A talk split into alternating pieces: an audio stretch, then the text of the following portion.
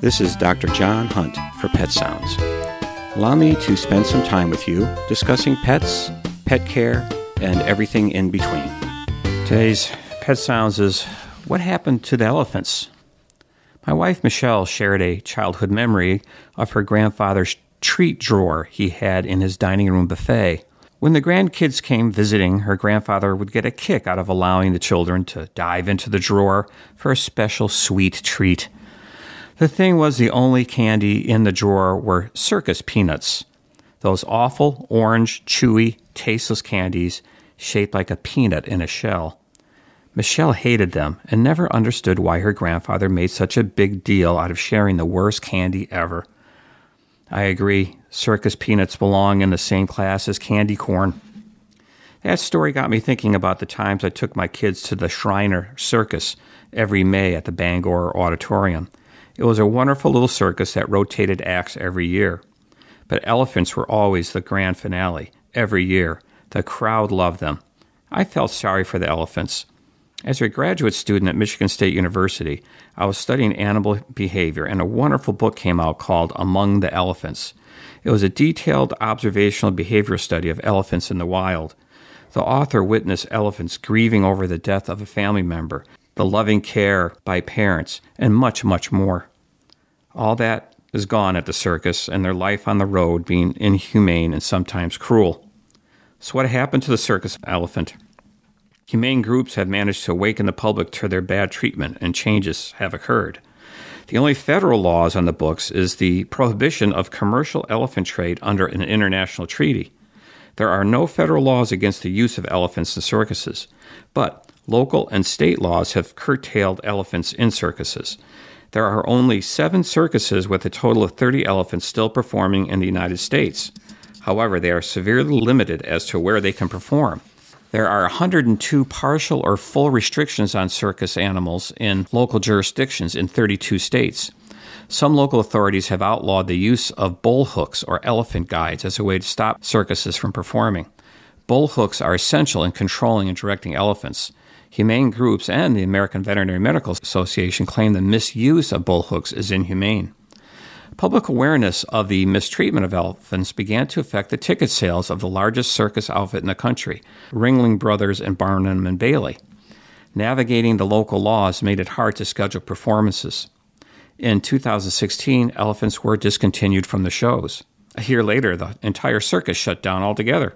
When the elephants were retired from performing, they were sent to the now defunct Barnum and Bailey Center for Elephant Conservation in southern Florida. About 39 mainly female elephants, averaging 31 years old, resided at the center, which was owned by the Feld Entertainment, the parent company of the circus. The center had many functions. They provided geriatric care for common medical problems in captive elephants, foot problems, poor muscle tone, obesity, arthritis, and losing teeth are the top issues with old circus performers. Stereotypic behaviors such as swaying and head bobbing, like zoo captive elephants, is a common problem, and enriched environments help reduce them. The circus elephant cannot return to the wild because their health and behavior social deficiencies would endanger their lives. The Conservation Center had been a source of breeding and research directed at helping conserve elephants in their natural habitats. The Performing Animal Welfare Society, or PAWS, has a different slant to the caring for the captive ele- elephants they don't feel a breeding program like that at the Barnum and Bailey Center had is acceptable.